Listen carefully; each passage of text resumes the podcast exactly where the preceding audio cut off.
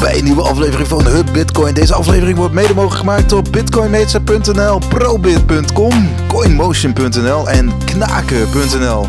Ja, we worden er een beetje schor van, maar we hebben een nieuwe all-time high. Yes.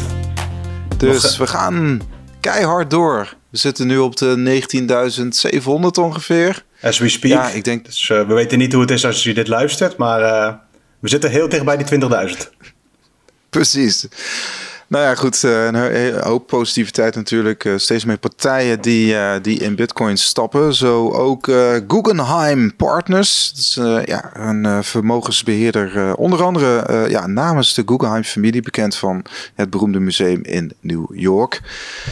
ja, toch wel opmerkelijk. zij stappen dus ook in het Grayscale Fonds. Dus zij gaan niet direct Bitcoin kopen, Robin. Maar ja, gewoon uh, zij kopen aandelen in het Grayscale fonds. Die vervolgens wel weer bitcoin gaan kopen. Dus indirect toch wel weer een behoorlijke exposure. Ja, want niet, ze hebben het over 500 miljoen in dollars hè, wat ze klaar hebben staan. Ze moeten nu nog Zo, ja. toestemming vragen hier en daar. Dat ze ongetwijfeld bij een aantal partijen moeten. En dan uh, zijn ze van plan om uh, bij Grayscale zichzelf in te kopen in het bitcoin fonds. Ja, hoe werkt dat eigenlijk, hè, dat grayscale? We, we noemen het vrijwel ja, ja, elke week. komen vaak dus, voorbij, uh, ja. Maar die smijten ook met miljarden natuurlijk. Hè. Die kopen, ja, wat ze dus eigenlijk doen, is ze hebben een fonds. Mm -hmm. in dat fonds, dat staat voor een x-aantal bitcoin. Nu over de 500.000 bitcoin geloof ik uit mijn hoofd. Nou, reken maar uit, dat is flink wat geld.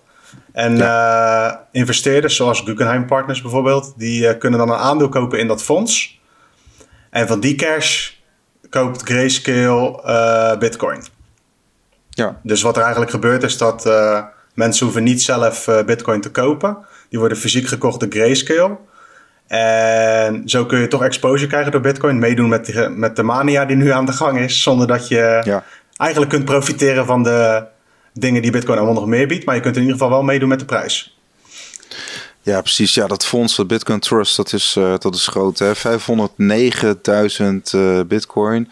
Uh, dat is ja, eigenlijk het overgrote deel van de bitcoin die in, in handen is van beursgenoteerde bedrijven zoals ja, Square en um, MicroStrategy onder andere. Ja. Maar ook Hut 8 en Galaxy Digital, dat soort, dat soort bedrijven. Maar goed, uh, ja, het, het is blijkbaar toch een hele populaire manier, ook voor institutionele beleggers, om, om gewoon exposure te hebben aan Bitcoin, eh, zonder dat ze bijvoorbeeld ook Bitcoin moeten opslaan. Ik denk dat dat ook wel, zeg maar, het hele gedoe eromheen, het opslaan, de verzekering, wat gebeurt er als je je keys kwijt bent, et cetera, et cetera.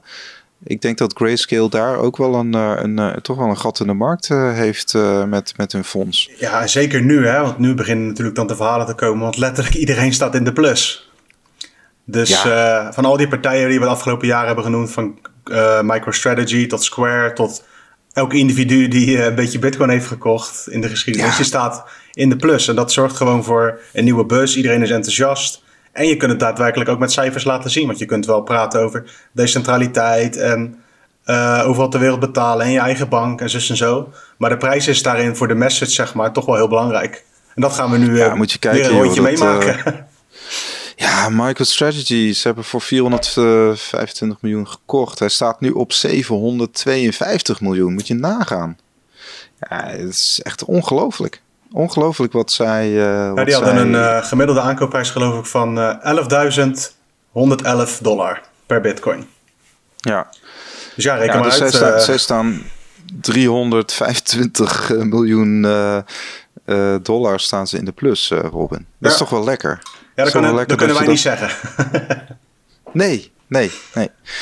Maar kijk, zij hebben destijds MicroStrategy wel, wel slim gedaan. Ze hebben dat niet gedaan via een over-the-counter strategie of via een fonds. Ze hebben wel fysieke bitcoin, maar zeg maar steeds, ze hebben steeds uh, uh, via een soort ja, micro, mic, microtransacties gedaan. Steeds een beetje, beetje bitcoin gekocht.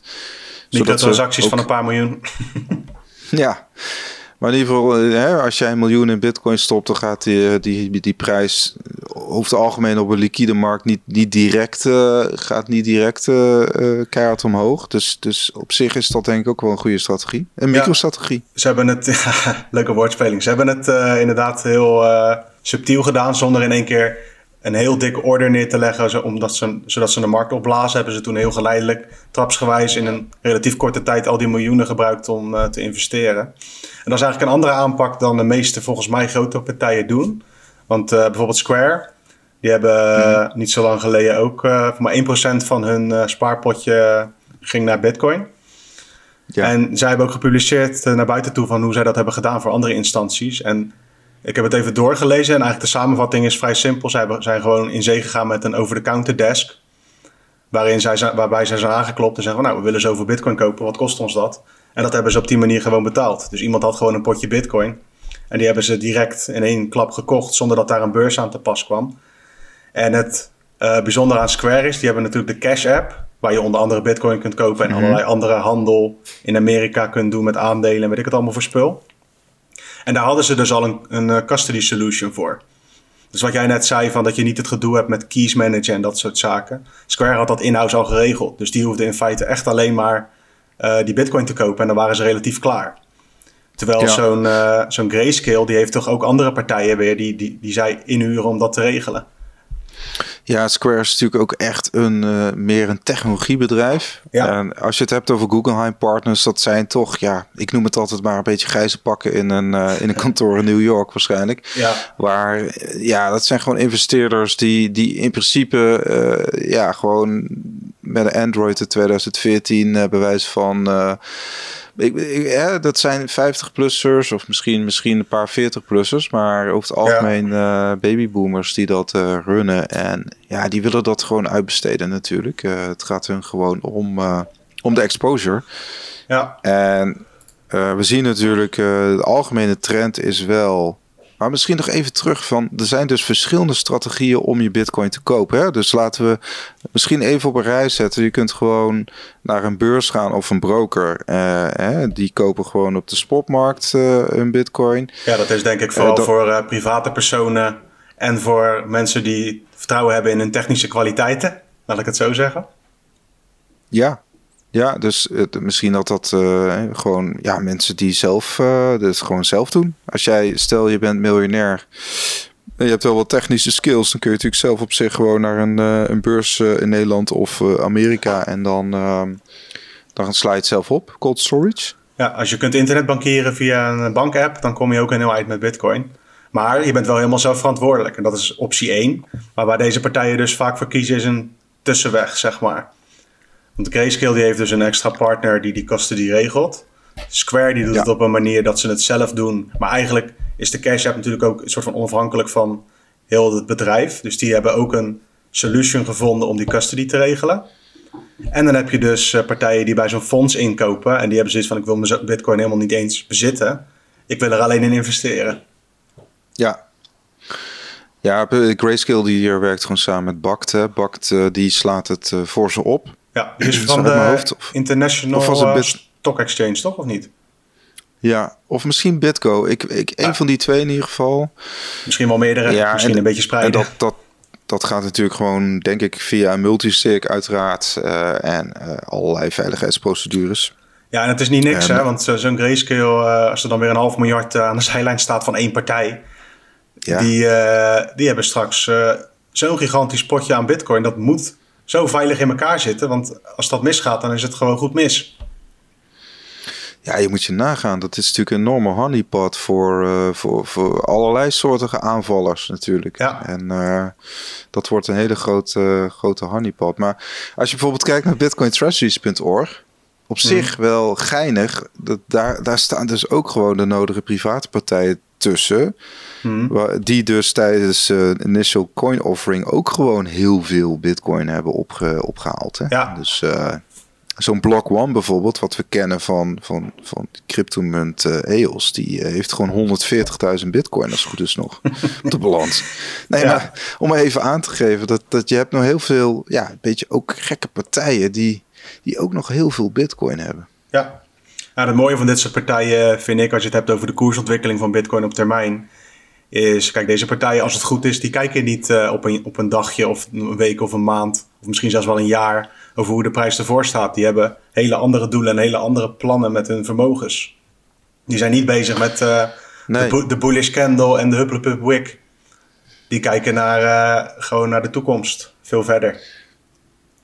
Ja, zeker. Zeker. Als we, als we het hebben over toekomst, als we het hebben over strategieën, dan. Uh, maar ik zal heel even nog terug trouwens over. Want dan hebben we ook nog OTC. En OTC betekent inderdaad oh over de counter. In principe, die deals hebben niks te maken met de spotmarkt. Dus in zekere zin hebben die weinig van doen met de spotmarkt. Hoewel, en dat, dat vermoed ik, dat bijvoorbeeld partijen zoals uh, ja, PayPal, maar ook inderdaad uh, ja, Square tot bepaalde hoogte die gaan natuurlijk ook naar die OTC-desk. Uh, dan, dan is het zo dat daar op de duur dan is daar misschien meer vraag dan, uh, dan aanbod. Uh, maar bepaalde exchanges zijn natuurlijk ook aangewezen op, uh, op die OTC-deals. Want daar verkopen bijvoorbeeld miners verkopen daar hun bitcoin. Ja. En ook een Coinbase en een Binance. Ja, goed, Binance heeft een eigen mining pool inmiddels, maar... Ja, maar dan valt niet tegen op te minen, hè, tegen de huidige vraag. Nee. Nee, dus je zult, ja, goed. Dus, nou ja, ik, we weten ook wel dat exchanges zelf ook handelen natuurlijk. Dus zij zullen ook in hun eigen marketmaking ook bitcoin verdienen. Dat, dat kan niet anders.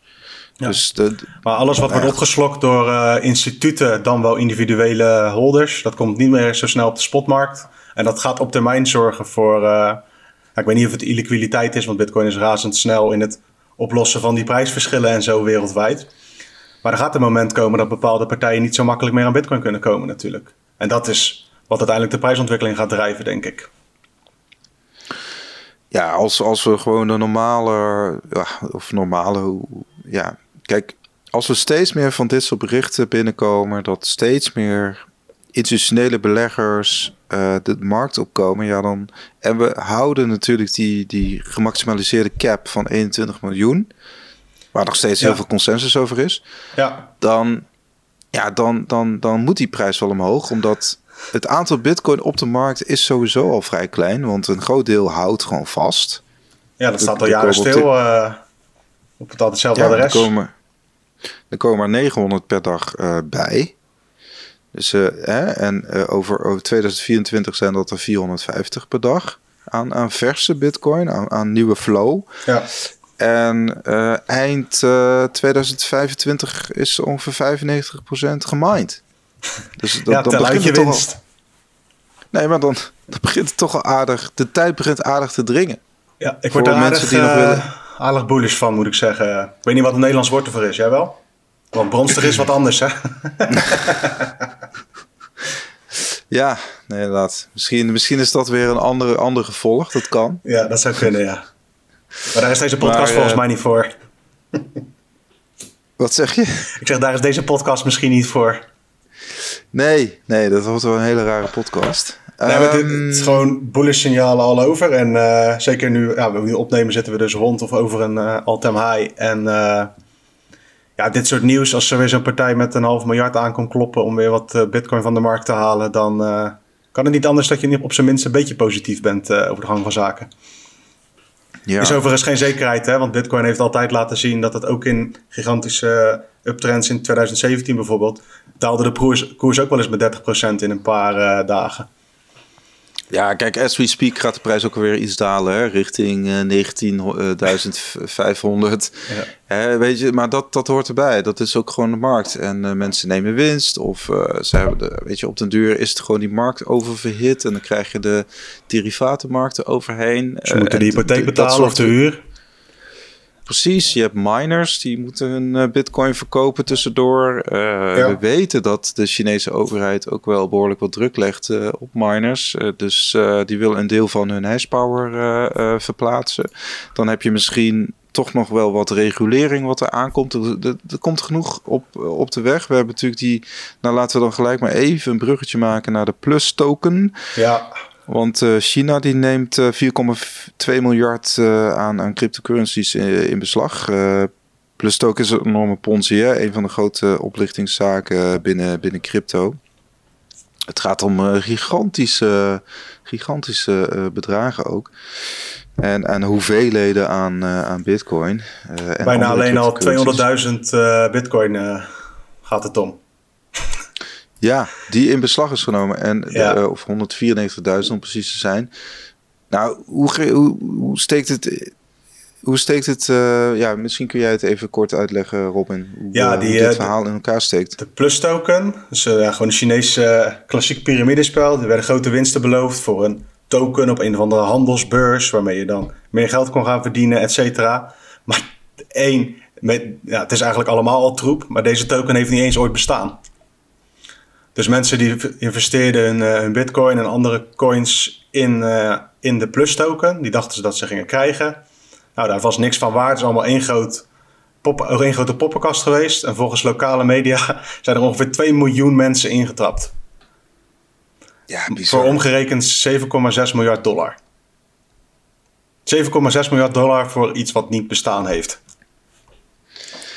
Ja, dat, dat is de- natuurlijk die gekte geweest. Eh, ja, dit, dit dateert van 2018 nog. Dus eigenlijk nog na de ICO-hype. maar toen had je toch een soort, soort na, eh na-eiling daarvan. Ja, En, eh, dus dit speelde van 1 mei 2018 tot eh, 27 juni 2019. Toen, eh, ja, toen is dat helemaal uit elkaar gespat. Uiteindelijk zijn er 15 man ook opgepakt. Eh, nou, die krijgen flinke straffen van 2 tot 11 jaar. Eh, gevangenisstraf. Ehm, dat ik dan meevallen voor die heeft dus- miljarden. ja, dus ze moeten ook wel eh, schadevergoedingen betalen tussen de 100.000 dollar en, eh, en 1 miljard dollar. dus dat, dat, eh, Dat is andere dat, koek. dat ligt er niet om. Ehm, maar goed, de Chinese overheid gaat deze bitcoin en, eh, en heel veel andere cryptocurrencies gaan ze, niet, eh, dat gaan ze niet op de balans zetten. Dat gaan ze verkopen. Dus dat, dat kan op zich natuurlijk ook wel. Dat is even de vraag hoe ze dat gaan doen. Gaan ze Ja. het via veiling doen? Ik zag wel ze een het- eh, tweetje voorbij komen. Ik weet even niet meer wie, dus pin me er niet op vast. Maar er was een, eh, ook een verslag over dat het een on-chain analysis van die adressen. Dat er al eerder Mhm. zulke soort grote bedragen in beslag zijn genomen, maar dat het nu pas echt naar buiten komt. Dus het zou kunnen dat ze Oh. daar al mee begonnen zijn. Maar dat, ik wil alleen maar mee zeggen dat het niet zo is dat er morgen ineens eh, al die bitcoin te koop staan eh, vanuit China. ja. We weten niet precies hoe dat de markt op is gekomen of gaat komen. En jij zegt van ze zetten het niet op de balans. Maar eh, eigenlijk zou je denken, wat heb je te verliezen? Ja. Ja. Nee, Toch? want dat, dat, dat is ook de, de reden waarom al die bedrijven nu in bitcoin stappen. Is, is ze hebben gewoon minder vertrouwen in fiat geld. Ja, en in andere investeringen. Hè? Want eh, van oudsher gingen ze er misschien wat anders mee doen. Dan kocht je hier een bedrijfje daar en een bedrijfje zus. En dan eh verschoof je met geld een beetje zo. Maar blijkbaar eh, zijn er nu langzaamaan bedrijven die ook zoiets hebben van... Nou, volgens mij is bitcoin gewoon de beste optie om in ieder geval mijn, eh, mijn vermogen veilig te stellen. Ja, kijk, stel dat jij een bepaalde positie hebt in de markt. En, en, en ja, goed, je zit, de, de rek is er een beetje uit als bedrijf. Dan ja. En je zit op, op, op die berg met geld. Waarom zou je dan niet een deel daarvan in bitcoin eh, steken? Ja, zeg maar het deel wat je echt kan missen. Ja, het hoeft niet gelijk al in. Je hoeft niet gelijk eh, je, je reserves voor het personeel of wat dan ook eh, erin te stoppen. Net als Square, die heeft Nee, dus maar dat 1%, 1% gedaan van hun, van hun balans. Nee, maar dat, is dan vaak de aanname. Dat is misschien ook wel een beetje door deze Wild West. dus, eh, het is soms nog een beetje een Wild West industrie. Maar als je het heel meetbaar maakt en zegt van nou, je stopt 1% van je cash op je balans in bitcoin, heel simpel. Dus van 100 euro stop je 1 euro in bitcoin. Ja, dan, dan wat, wat, is, wat, ja, wat is dan het risico? Ja, 1% van je vermogen. Dat je inderdaad 1, 1 euro, 1% van je vermogen verliest. Ja. Dus dat en, en, en nou ja, goed. Zie je dat eh, Eh, gebeuren? Dat zo'n China zegt van, hé, hey, ik, eh, ik hou het gewoon vast. Ja, dat weet ik niet. Ik denk wel dat eh, landen, maar dat is even een aanname, landen die minder afhankelijk willen zijn van de Amerikaanse dollar, die zullen eerder ook wel naar alternatieve currencies kijken. En dan eh, zal eh, Bitcoin er ook wel bij horen. We zien Venezuela natuurlijk, Iran, Ja, je hebt ook Ja, nog zo'n rumor toch? Dat Hongarije was het geloof ik, of Bulgarije, een van de twee. Bulgarije. Ja. Bulgarije, die hebben ooit x aantal voor Ja. Miljarden euro's aan bitcoin, wat ze nu waard zijn, in beslag genomen. En dan gaat het gerucht dat ze dat nog steeds niet verkocht hebben. Ja, moet je nagaan. Dan zou ineens Bulgarije een van de rijkste landen van Europa zijn. Als we een paar stapjes verder denken, ja. Ja, het zou, eh, En dat zou een Ja. mooi, althans mooi, dat zou een change zijn. Interessante ja, het, stap. zou, het zou ook wel de vraag zijn wat een, wat een, wat een overheid daarmee gaat doen dan natuurlijk. Hè? Of, Ja. of dat dan toch bij, bij een select groepje eh, eh, bestuurders uh, terecht Ze gaan het dan in ieder geval niet airdroppen als uh, subsidie aan, uh, aan iedereen van de bevolking. Dat geloof ik niet, nee. Nee, dat geloof ik ook niet. Nee, nee er blijft wel wat aan de strijkstok hangen, denk ik. Maar goed, ja. dan zijn we... maar goed, even terug misschien naar de markt. we zien wel een trend van goud naar bitcoin. Als we verhalen mogen geloven van van goed geïnformeerde goldbugs uit Amerika. Ja. Bijvoorbeeld zo'n Dan Tapiro. Uh, we zagen ook de Nederlander Jan Nieuwenhuis. Dat is ook iemand die uh, de goudmarkt uh, ja, goed volgt. En het zegt van largest outflow from gold ever. Dus er is in ieder geval wel een, ja, een outflow bezig in die markt. Van goud naar waarschijnlijk andere assets, waaronder dus ook bitcoin. En ja, dat, dat, dat, dat, dat nou ja, dat wijst erop dat in ieder geval dat, er, dat het, vertrouwen in Bitcoin aan het toenemen is. Dat er interesse in Bitcoin aan het toenemen is. En het zijn natuurlijk wel, ja, het zijn wel, gewoon mannen met geld. Mannen en vrouwen met geld. Die, uh, die in deze. Ja, misschien bekijken we het wel een beetje eh, door een Bitcoin-bril. Maar ik denk, kijk, als, jij, als we de nieuws die we net hier hebben aangehaald over de aankopen van, weet ik, te vergrote partijen richting Bitcoin. En op dat moment, op hetzelfde moment, is er een soort van outflow gaande bij goud. Ja, dan zou je inderdaad kunnen stellen van een deel van dat geld gaat misschien wel naar Bitcoin. Ja, kijk, eh, mannen zoals uh, Raoul Paul uh, is natuurlijk toch wel iemand, nou, hoe dan ook. Uh, die doet eigenlijk een soort coming out op, op Twitter. Hij zegt: uh, Oké, okay, last bomb. I have sell order in tomorrow to sell all my gold and to scale it into buy Bitcoin en ook uh, Ether dan, maar dan wel een verhouding van 80% Bitcoin en 20% Ether. Nou goed, ja. dat is netjes. Hè? ja, zij sprongetje naar die Paul, want die maakte ook kenbaar dat hij wel interesse had in uh, Ripple en weet ik het ja, allemaal voor andere ja. investeringen. Daar werd hij een beetje op kapot gemaakt uh, op Bitcoin Twitter natuurlijk. Uh, dat hoort er ook een beetje bij als je in het wereldje van Bitcoin rondhangt, denk ik. Kijk, en wij zelf zijn natuurlijk al enige tijd daar helemaal klaar mee en hebben voor ons het Bitcoin licht gezien en doen daar verder niks meer mee. Maar het is ook een beetje, het mist soms ook wel een beetje nuance. Want als, zo, als zo iemand nou 90% van zijn geld in Bitcoin mm -hmm. stopt, wat maakt het dan uit dat die 10% andere shit doet? Is ook zo. Is ook zo. Kijk, uh, kijk we, ja, ik ben persoonlijk 100% Bitcoin. Uh, zeg ik dat nou wel? Ja, zal ik het zo zeggen? Van al, ah, ja. alle, je hebt ook alle, een huis. Alle, al, het, al het fiat geld wat in cryptocurrency zit, is 100% Bitcoin. ja, en hier en daar wel misschien nog een, uh, een duurzaam fondje bij een bank of zo. Maar uh, dat is het dan wel. Hè? En, en ja. dus dat, dat betekent ik, ik geloof ook dat eh, Bitcoin gewoon blijft koning van de markt. Dat, dat is gewoon zo. Er moet wel iets heel geks gebeuren qua technologie of qua community ook. Of qua überhaupt qua Klopt. liquiditeit, qua, qua vertrouwen. Uh, om ja, want ik, zal, ik bedoel, het ecosysteem is zo sterk. Uh, de technologie is zo, uh, zo ja, sterk, transparant. Uh, alles is na te zoeken. Uh, je kunt ja, tot elke sat toe is alles na te rekenen. Ja, ik... ja en vrij goedkoop hè. Je kan dat uh, voor 100 euro, max 200 euro, kan je aan de slag. Voor elke oude laptop die je hebt liggen, kun je het zelf allemaal na gaan tellen. En ik vond het wel grappig, want het is ook een beetje een soort van tactiek. Hè? Want uh, Raoul Paul is Real Vision tijd terug gestart. Ja. Nou, dat is een betaal je een bepaald bedrag per maand. Ik weet niet eens hoeveel. En uh, op een gegeven moment wierp hij zich een beetje op als van... hé, hey, bitcoin, bitcoin, bitcoin. En langzaamaan zie je een soort van trappetjes nemen van... oké, wacht, ik ga Ethereum er ook bij betrekken. Want dan horen die ook... Het is ook een soort van verdienmodel bij hem, hè. Hij kan wel alleen wat wij doen. Wij focussen ons alleen op bitcoin. Maar hij heeft zoiets van... Ik moet hij moet al die mensen proberen te grijpen. Dus hij begint met bitcoin. Dan heb je een beetje legitimiteit, et cetera. Dan gaat hij naar Ether. Die doelgroep spreekt hij aan. Nu kwam hij bij Ripple uit. En zo probeert hij ook een beetje heel die groep van crypto mensen aan te spreken, denk ik, voor zijn brand. Ja, nee, inderdaad. Kijk, uh, het, het, het, het, grappige is natuurlijk dat, dat. Het grappige aan Twitter is dat hij ook gewoon natuurlijk. Je moet direct rekenschap afleggen over je, over je uitlatingen. Ja. En dat, dat is juist ook ja, een Als je mooie... stoer wil doen op Twitter, dan. Uh, als je stoer wil doen op Twitter, dan moet je ook uh, rekening houden met wat backlash. Hij heeft gelijk al een, een weddenschap aangenomen van Pieter McCormack. over. Oh, wat dan? Ja, over uh, inderdaad uh, welke beter gaat presteren, Bitcoin of Ether, de komende 12, uh, 12 okay. maanden in, in, in Bitcoin-termen dan. Hè? Dus of de, ja. de Ether BTC-chart het beter gaat doen. Dus, Wederom, dat is ook gewoon Pieter McCormack tactiek. Want die heeft al meerdere van die weddenschapjes lopen. Dan heeft hij de rest van het jaar kan die tweeten naar grote mensen op Twitter. Ja.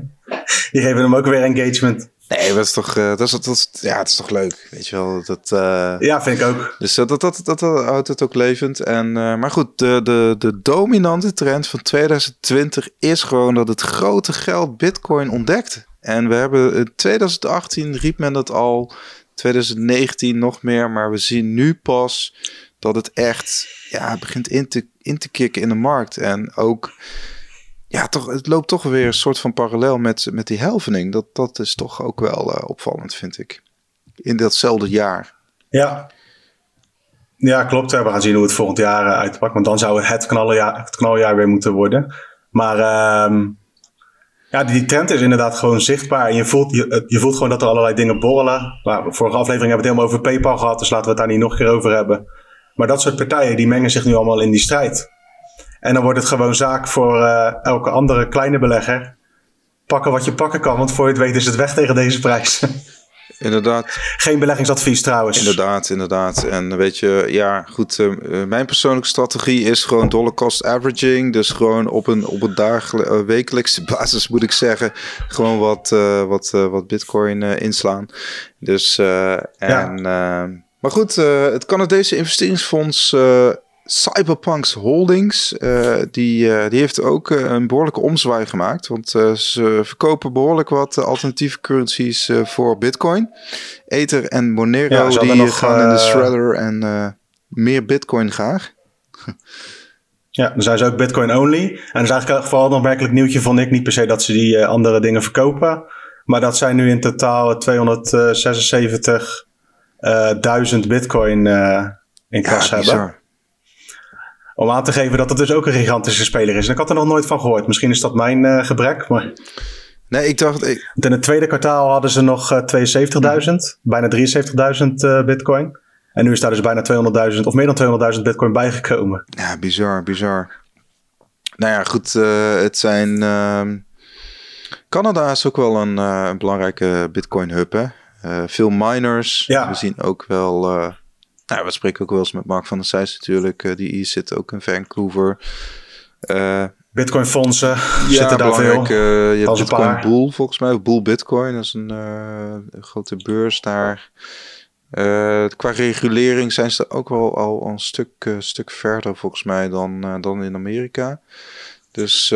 Ja, de, bedrijven worden daar gereguleerd als een andere, alle andere geldservicebedrijven. Ja. Dus hier in Nederland heb je een aantal andere eisen waar Bitcoin-bedrijven aan moeten voldoen. Naast de dingen die ze ook al moeten doen als geldservicebedrijf. En in Canada schijnt het gewoon onder diezelfde noemer te vallen. Ja, maar het, het, zijn, het zijn ook eigenlijk een soort natural resources. Zoals wij altijd gas hebben gehad in, in Groningen. Uh, heeft Canada natuurlijk heel veel goedkope stroom. Dus ze gaan, ja, ze gaan die stroom gewoon omzetten in bitcoin. En waarom zou je dat niet faciliteren? We hebben ook gezien in Noorwegen, die zaten op enorme olie, uh, olievelden. Ja, eh, Noorwegen mhm. heeft die oliedollars of die euro's altijd, uh, altijd uh, gehouden. En uh, het is enorm, ja, daardoor is die staatskas, ziet er natuurlijk enorm gezond uit. Dus het is als, ja. als land zijnde ook wel strategisch handig, denk ik, om, om gewoon bitcoin aan te houden. Ja, of in ieder geval iets van de markt te pakken. Of dat nou beurzen zijn, of dat nou verkopers zijn, of dat nou miners zijn whatever, in ieder geval een soort van niche pakken en daar proberen een ecosysteem omheen te bouwen. Dat zie ik hier niet meer zo snel gebeuren, helaas. Nee, Nederland uh, heeft altijd een mond vol van innovatie en we zijn een kenniseconomie en weet je wel, maar gewoon puntje bij paaltje ook uh, je eigen administratie goed op orde krijgen en, en dus gewoon goed kijken naar kansen in de markt. En want de, ik denk de overheden en ook banken die pas later en verzekeraars die weer heel laat gaan instappen in de Bitcoin-markt. Ja, die gaan of een hele grote, die gaan gewoon een grote premie betalen aan Grayscale bijvoorbeeld. Die gaat gewoon zeggen, ja, uh, prima, uh, je mag best wel bit. Als je het hebt over het toekomstbeeld uh, waarin zij ook aan de slag gaan met Bitcoin. Ja, dat, daar ga ik dan even van uit. Hè? Dus dat, dat Bitcoin wel een soort positie krijgt als uh, ja, bewijs van als goud, bewijs van hè? Qua, qua legitimiteit. Qua van het is niet meer, het zit niet meer in het hoekje uh, waarin je het altijd maar moet verdedigen als zijnde een ja, iets wat door criminelen gebruikt zou worden. En, en, en dus dat, buiten dat, dat hoekje dat, dat, waarin je altijd moet verdedigen. Ja, ik, ik voorzie wel dat, uh, dat steeds meer staten uh, dat alleen. De vraag is natuurlijk, is het strategisch om dat, om dat ook uh, openlijk te gaan zeggen? Hè? Dus hè, je vraagt over China. Nou, ik kan me niet voorstellen dat China er nu baat bij heeft dat, um, dat, zij, dat zij heel veel bitcoin hebben. Omdat dan die prijs misschien keihard gaat stijgen. En dat is ook niet in hun belang. Nou, misschien dat ze het in ieder geval niet publiekelijk zeggen van... hé, hey, wij gaan deze dingen tien jaar vasthouden. Haha, dat geloof ik niet, nee. nee. Nee, nou ja, kijk, China is natuurlijk wel een enorme opkoper van goud geweest. Dus of, of China nu bijvoorbeeld ook uh, mede oorzaak is van die outflow aan, aan goud, dat, ja, dat is een beetje speculoos. Maar ja. Uh, China is een opkoper geweest van alles: staatsschulden, goud. Ja. Stukjes, stukjes land overal ter wereld, havens. Ja, ze hebben deel van Afrika gewoon qua infrastructuur uh, geheel in handen. En ja, ik vind dat ook wel interessant aan Bitcoin. Dat het gewoon, het is gewoon toch mondiaal. Het is een wereldmarkt. En dit, ja, ieder land. Iedereen heeft dezelfde regels. Iedereen heeft dezelfde regels. En dat is nu bij de uh, finance wereld van nu is dat gewoon niet. En hier is het nog relatief makkelijk om een paar aandelen te kopen, bijvoorbeeld. Maar uh, in Amerika moet je bij wijze van spreken eerst een certificaatje halen, zus. En een uh, geaccrediteerde belegger zijn voordat je überhaupt aan de slag kunt met je eigen portfolio. Ja. Om maar aan, en dan heb je het over Amerika. In andere landen is het misschien nog veel moeilijker, of niet eens mogelijk. In heel veel delen van de wereld. Ja, en wat bedoel je met iedereen heeft dezelfde regels? Qua protocol bedoel je? Ja, voor Bitcoin. Ja. Uh, als jij een, een adres hebt bij Bitcoin, dan kun je meedoen. En Uh, that's it. Kijk, inderdaad, er zijn nog steeds mensen in de wereld die geen internet hebben of een mobieltje kunnen gebruiken om Bitcoin te gebruiken. Maar als je eenmaal op het netwerk zit, zijn de regels hetzelfde. Terwijl jouw regels voor de euro zijn anders dan de regel van iemand die dichter bij de geldkraan zit, om maar wat te zeggen. Ja, dus, on, dus ja, het is allemaal. Uh, ongeacht hoeveel Bitcoin je hebt, je bent, je, je bent gebonden aan de regels van het protocol. Oh ja, daar wilde ik het nog even over hebben, want ik zag daar op Twitter uh, wat over voorbij mm -hmm. komen. Uh, uh, mensen noemden het een soort van nederlaag voor Bitcoin. Dat, in, dat het institutioneel geld nu interesse toont in Bitcoin. Dat dat over vijf jaar dan ook gewoon helemaal geïnstitutionaliseerd ja. is. Maar dan gaan ze eraan voorbij. En dan kan misschien wel het aantal Bitcoin dat straks bij die grote bedrijven staat. Dat gaat ongetwijfeld toenemen. Dat kan niet anders. Want die hebben gewoon en de know-how misschien hoe ze er aan moeten komen. En de cash. Maar wat het verandert, zij kunnen niet tornen aan de regels op het netwerk. Zij kunnen niet in één keer zeggen van, oh, er zijn nu in één keer 42 miljoen bitcoin. Nee. En dat is het grote verschil. Nee, klopt. Ja, en... Zie jij, hoe zie jij dat? Zie je dat als gevaar? Als, uh, als zometeen, uh, wij spreken een handje vol grote partijen, afval van die fondsen zoals Grayscale, uh, de helft van bitcoin in, in, in beheer hebben, ik zeg maar wat. Ah, ik zie dat wel als een, als een toekomstige uitdaging voor uh, Bitcoin. De, we hebben natuurlijk gezien dat een mi mining pool ja. werd dan ook. Um, uh, de, de, de, ja, er werd gezegd, nou, we gaan als mining pool, gaan we bepaalde transacties gaan we doorlaten en uh, bepaalde andere transacties niet. Dat is natuurlijk een vorm van ja, censuur. Um, ja. En op het moment dat natuurlijk, stel PayPal die koopt zoveel bitcoin in, dan heb je een deel van de voorraad zit dan toch vast in het ecosysteem van PayPal. Nou, maar de, PayPal kan natuurlijk inderdaad nog steeds niet uh, bepalen, uh, kan nog steeds niet de, markt, de noem je dat, de, de ultimate supply bepalen. Nou ja, als ze 1 miljoen bitcoin hebben, dan hebben ze gigantisch veel wel invloed op de prijs, denk ik. Want ze, als ze dat allemaal in één keer verkopen, dan ziet de prijs er heel anders uit dan als ze dat niet doen. Maar op protocolniveau kunnen ze niet in één keer influence kopen. Ja, misschien indirect. Dus je kunt mensen omkopen natuurlijk, maar dat is een andere. Ja, wat, wat natuurlijk, je discussie. moet altijd zorgen dat als community dat op de ene manier de, de, de, de developer community uh, ook genoeg fun blijft. En op de ene manier ook dat, dat, er, dat het in ieder geval bijvoorbeeld, je hebt dat met een bedrijf zoals Square. Kijk, Square heeft natuurlijk belang bij dat het Bitcoin-ecosysteem gaat groeien. Die heeft er belang bij dat er zoveel mogelijk op ontwikkeld wordt. Dus die gaat ook devs eh, en talenten gaan ze ondersteunen. En dat, dat is een goede ontwikkeling. Hoe meer bedrijven je hebt die, dat, die er echt belang bij hebben. Uh, ja, want de incentives kloppen ook. Want kijk, ook als jij 1 miljoen bitcoin hebt en je hebt, uh, dan ben je uh, erbij gebaat dat bitcoin niet in één keer kapot gaat. Dus waarom zou je dat dan willen? Dat is het hele gekke aan dat systeem, vind ik. Ja, en ook, ook Venezuela. als jij 1 miljoen bitcoin hebt. Hm? Ja, als je 1, bitcoin, 1 miljoen bitcoin hebt, dan ga je niet ervoor zorgen dat het allemaal eh, verkeerd loopt, lijkt mij. Zelfs al zou je het kunnen, dat kan niet, maar... Nee, precies. Maar je kunt misschien wel krijgen dat, dat door, op, de, op de een of andere manier dat er een splitsing komt, bijvoorbeeld in het developer team of zo. Hè? Of dat, dat eh, dat er bepaalde, dat er geen consensus is over bepaalde technologische verbeteringen. Ik noem maar wat. We, zien het niet. Ja, dat wordt, maar dat wordt dan op het uh, netwerk uitgevochten worden. Hè? Ja, nou ja, dat daar heeft Bitcoin. Bitcoin is er altijd wel sterker uitgekomen. Dus. Ja. Nou, als, dat, als dat niet kan overleven, dan was het nooit meant to be. Dat blijf ik altijd zeggen van dit soort. Uh, of dat nou is overheden die regels toepassen. of ruzie over bepaalde regels. Als op Bitcoin blijkt dat dat niet aan kan, dan was het nooit uh, uh, de bedoeling dat het, zo, dat het groter ging worden. Want dan kon dat niet. Hier moet je allemaal tegen kunnen. En voorlopig uh, gaat dat hartstikke ja, goed. Wat, wat, wat, ik, ik draai ook nu weer een tijdje Bitcoin Core inderdaad. En het, het is op het oog, ziet het allemaal zo'n interface. En het ziet er op het oog heel simpel uit. En simpel is niet het juiste woord. Maar ze, ze, het is een vrij conservatieve aanpak van uh, technologie ontwikkelen. En ik denk dat dat juist, juist de juiste stap is. Omdat ze, dat is de kracht, ze gaan er niet allerlei gekke dingen opbouwen. Of weet je wel, ze, ze, het is gewoon... Nou, je mag er van alles opbouwen, maar de basislaag is... Ja. Uh, je weet wat je krijgt. Nee, maar dat, dat is ook gewoon de kracht, denk ik. En daardoor ja. heb ik er heel veel vertrouwen in. Dat er niet ineens... Uh, uh, dat er niet ineens uh, de, het journaal opent met er is een, er is een bug in het Bitcoin netwerk. nou, mocht dat zo zijn, dan kan je dat uiteraard vinden op bitcoinmagazine.nl. We hadden nog een paar kleine nieuwtjes die ik nog even er doorheen wilde doen. In Venezuela, die hebben denk ik trouwens wel andere dingen aan hun hoofd, maar goed. bij de Pizza Hut kun je daar nu met bitcoin afrekenen, alle Pizza Hut afdelingen. Ja, lekker.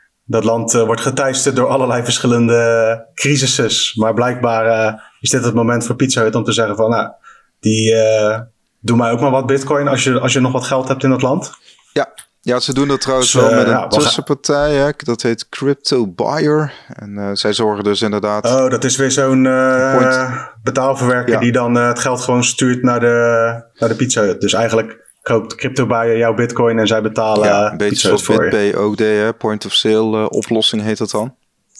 Ja, dus het is niet zo dat allerlei, uh, dat de Pizza Hut uh, franchise-nemers nu bitcoin hodlers worden. Dat... Ja, dan is het helemaal een klein nieuwtje. Maar toch geinig ja. in een land waar het niet goed gaat, vinden ze nog uh, mogelijkheden om uh, met Bitcoin aan de slag nou, te gaan. Ik denk dat dat toch wel Zelfs belangrijk is dat Bitcoin zich blijft manifesteren en zich blijft ontwikkelen als, als, als betaalmiddel. Hè? Dus dat ook het betalen Klopt. met Bitcoin. Ja, dat dat, dat, dat, dat toch. Bijvoorbeeld, nou goed, ik had met uh, een bekende, had ik via de Blue Wallet, had ik, had ik 5 dollar aan Bitcoin aan hem gegeven via de Blue Wallet. En toen, ja goed, ja. ik had wel een fouten gemaakt. Want in de zin van, ik heb dat on-chain gedaan en dan ook nog één sat per byte. Dus het duurde, het duurde echt twee dagen voordat, uh, voordat hij aankwam. En toen, uh, toen dacht ik, oh ja, het is, het is natuurlijk ook helemaal geen goede promo voor Bitcoin dit. Aan de ene kant. Nee, niet als je het op die manier nee. doet, nee. Dus de volgende keer je, je kan een beetje via Lightning gewoon. Ja, je, Kijk, je kan wel uh, dan, dan nog uitleggen van, nou, je moet maar eens. Want je kan dit dus ook voor één sat per byte met 100 miljoen, bit, met 100 ja, miljoen dat aan uh, waarde ja. doen. En ik zei ja, ook van, joh... Dat, zo kan het nog een beetje verkopen. De volgende keer kan je beter Lightning even gebruiken. Ja. Dus, uh, nou ja, goed. maar ik zei vooral hoddelen en dat je, ging ik vooral doen. Dus wie weet wordt die 5 dollar... Je hebt je plicht weer gedaan als profeet. Of hoe heet dat? Priester misschien beter. ja. Bitcoin priester. Er zal vast al een social media account van zijn. Wat we ook zien... Had ik nog laatst? Oh. Doe maar. Ik wilde hem instarten. Wat ik ook zag was, uh, had ik een stukje over getikt, de Oekraïense overheid. Die uh, sponsort een uh, videoserie met uitleg over bitcoin. Ah. Want ze hebben in dat land hebben ze blijkbaar een ministerie van digitale transformatie. Dus die zijn echt, die hebben zeg maar, een aparte tak van het hele ministeriële gebeuren. Die zich richt op de ontwikkelingen digitaal gebied. En die hebben nu met een online serie de Bitcoin, blockchain en ook een paar andere cryptocurrencies geloof ik uitgelegd. Werd gesponsord door Crystal Blockchain, wat ik niet kende, en een bekende Binance.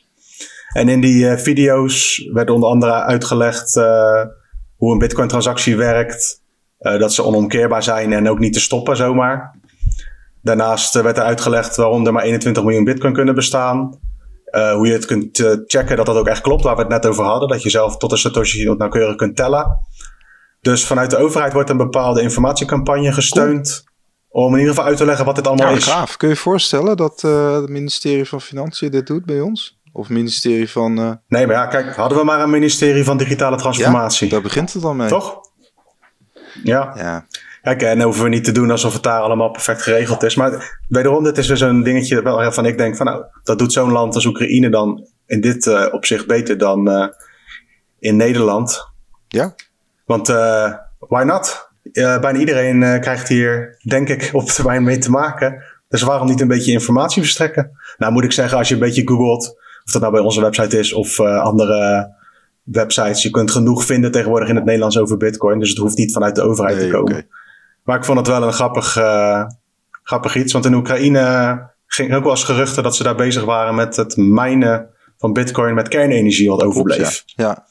Nou, je hebt sowieso... Dus er zijn wel een paar van die koppelingetjes te maken. Nou, je hebt sowieso wel een paar grote mining sites uh, daar, begreep ik. En uh, het is... Het is uh, ja, nou ja, interessant inderdaad. nou, ik, ik, denk toch dat het voor een bepaalde groep mensen een bepaalde legitimiteit met zich meebrengt. zodra de overheid zegt van jongens, bitcoin is goed dan, heb je, dan heb je een bepaald soort groep mensen die wij ook niet bereiken. Dus dat zijn echt 60, 70-plussers. Maar, je hoeft niet goed te zeggen, hè? Je kunt gewoon zeggen wat het is en dan kan iemand zelf zijn conclusies trekken of hij dat überhaupt wel interessant vindt. Ja, eens. Eens. Inderdaad. Is ook zo.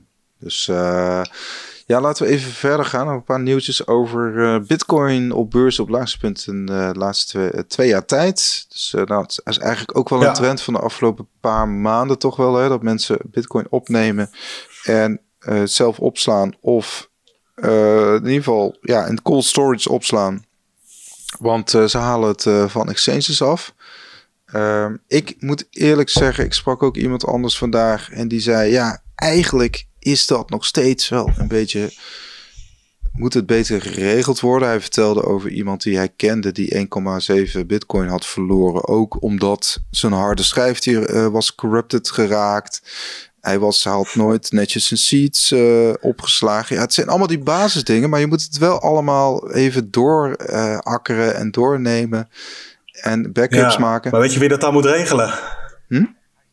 Hij zelf. Nee, klopt. Maar niet iedereen kan het zelf ja. regelen.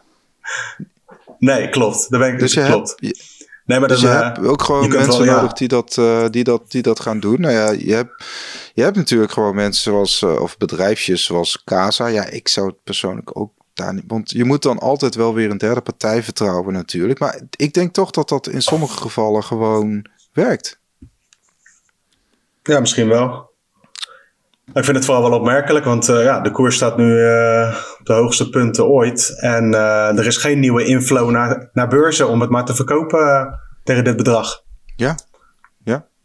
Dus een goede trend lijkt me. Nee, precies. Dus nou, een, een, een, andere trend is toch dat de, de, de geregistreerde, ik moet zeggen, de gereguleerde beurs CME, dat is de grootste futures aanbieder, ja, uh, volgens mij ter wereld.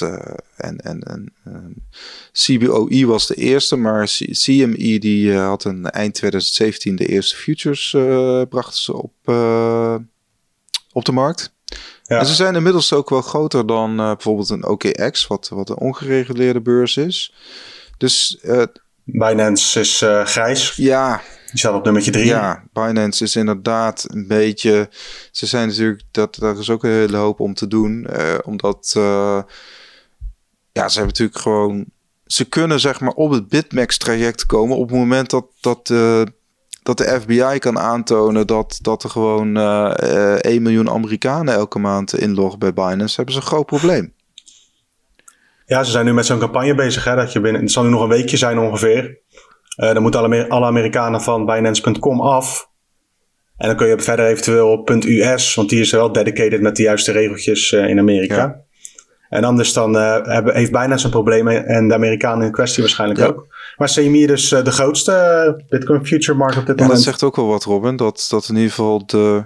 Ja, ik denk dan altijd van oké, okay, dus al, al die beleggingsfondsen, al die bestaande spelers uit die traditionele wereld, die beginnen Bitcoin dus ook te ontdekken uh, via futures. Nou, ze kunnen er in ieder geval bij daar in hun dashboard. Ja. Ja, het, is bekend, weet je wel. Of, of je daar nou granen, aardappelen of uh, tulpen of uh, zilver, goud, whatever. je kunt dus nu ook speculeren met bitcoin. En we krijgen ja. nog wel eens regelmatig vragen over wat is dat nou futures? Ja, je speculeert eigenlijk op een toekomstige prijs. Of dat nou een lage prijs is of een hoge prijs. Je sluit een contract af waarbij je de voorspelling doet dat uh, de prijs dan en dan zoveel is. En uh, nou ja, goed, een beurs kan daarmee eens. Dan is iemand anders die dat, die dat contract met je aangaat. Dus stel dat ja. jij pre-corona had gezegd: Nederland gaat met een aardappeloverschot, want dat is nou eenmaal zo. We hadden, de restaurants waren al heel lang dicht. Die namen geen aardappelen af. Aardappelenprijs daalt. Nou, als jij dat had voorspeld in de future, dan had jij goedkoop aardappelen kunnen inkopen medio 2020. Nou, ja. anyways. Zo, zo werkt dat. En miners gebruiken het ook. Hè? Dus, dus door middel van de... Ja, om te hedgen. Ja. Dus zij kunnen zeggen, oké, okay, ik wil, ik noem maar wat, mijn kostprijs voor bitcoin is ongeveer 4.000, 5.000 dollar weet je, ik heb er 10.000 dollar voor nodig om, uh, om, gewoon, uit, om gewoon profit uh, te maken. Nou, dan kun je via een future kun je dat, uh, kun je dat vast, vastzetten. Groeiende markt, dus ook wederom weer een aspect bij bit, in het Bitcoin-ecosysteem die groeiende is. En waarin nu dus eigenlijk een wat oudere partij het voortouw begint te nemen. Ja, ja. Dus, het uh, begint bijna op een legitieme business te lijken wat we aan het doen zijn. Hè? Ja, nou ja, goed. we weten allemaal dat bitcoin voor criminelen is. En je moet vooral niet in beleggen. Want oh, ja. het is gewoon vies, vuil geld. Voor het laatste nieuws, ga naar bitcoinmagazine.nl of volg ons op de socials. We hebben een hele leuke Telegram groep. Vol met enthousiastelingen. Vooral als hij door de all-time high gaat. Yep, gifjes zijn weer toegestaan, dus uh, je kunt naar hartelust uh, je blijheid delen. Uh, je kunt ons vinden op YouTube, YouTube, Twitter, Facebook, etc. En vergeet de podcast niet te volgen en zo. Nou, hold on. En op naar de echte Altemai, hè, boven de 20.000. Yes. Hold on till you die.